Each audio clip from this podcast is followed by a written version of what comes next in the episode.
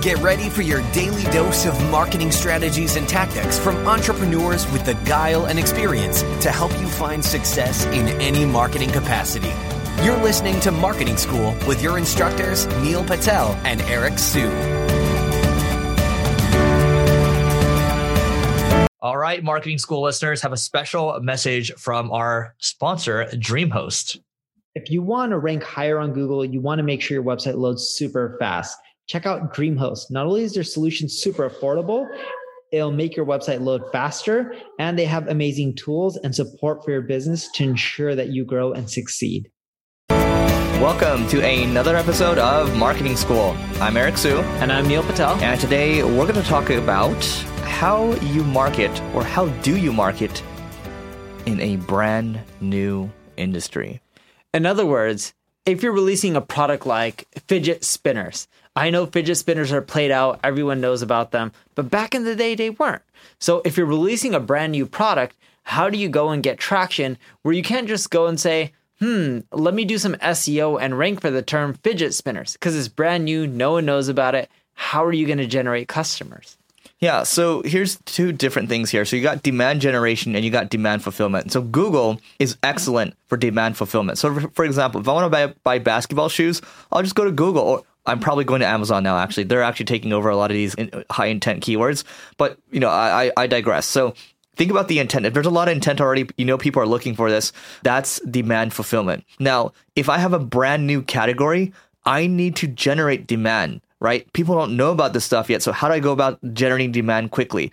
So if you are, if you can make the unit economics work, you might say, I'm just going to go to Facebook and drive people to a video or a piece of content and try to drive demand that way and then try to retarget people. I'm just giving you a very basic example right now, but that's one way you can go about getting started when nobody knows about your industry. Nobody knows who you are exactly. Think about how you can create that demand, get people kind of foaming at the mouth and going crazy over what you have in general, if you're trying to create demand, the way you do that is you get press, get people to talk about you, blog about you. There's companies like prserve.com which do performance based press. You only pay when they get you results. You need to do content marketing, like you can outreach to bloggers, try to convince them to write about your product or service. If it's a product, send them a free one. If it's expensive, maybe give them a tutorial or overview over Skype or something like that. If it's cheap, just send it to them for free.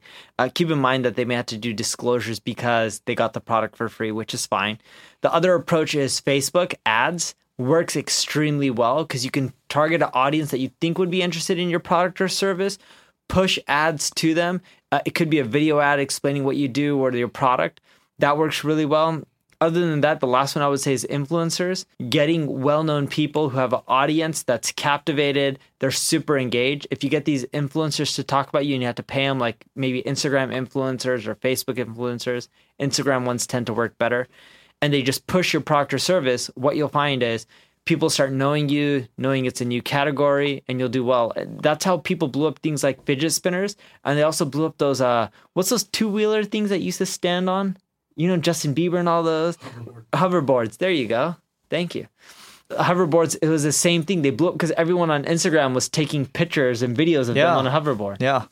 So there's the pay to play with the influencers too, and uh, something we've talked about in the past is content. Uh, partners, partnerships, right? Collaboration. So th- if you actually do have some sort of leverage, let's say you have an email list, let's say you have an audience somewhere else, and then let's say you have a high uh, a high count email list, and someone has you know a lot of subscribers on YouTube, maybe you can somehow barter uh, and work out a deal that way. There's a lot of creative ways you can do a deal. But Neil's talking about the same thing here. We're talking about demand generation. That's what you are demand creation. I'm sorry, demand creation is what you're trying to do, and that's how you get started. And um, look, at the end of the day, when you do these types of partnerships with people, they already have your customers, they have the audience already. You don't need to try to reinvent the wheel. They've done the hard work already. They've done the audience building. And Neil and I talk about all the time how audience building is one of the hardest parts of, of, of building a business if you're going to build one at all. And we recommend that you do.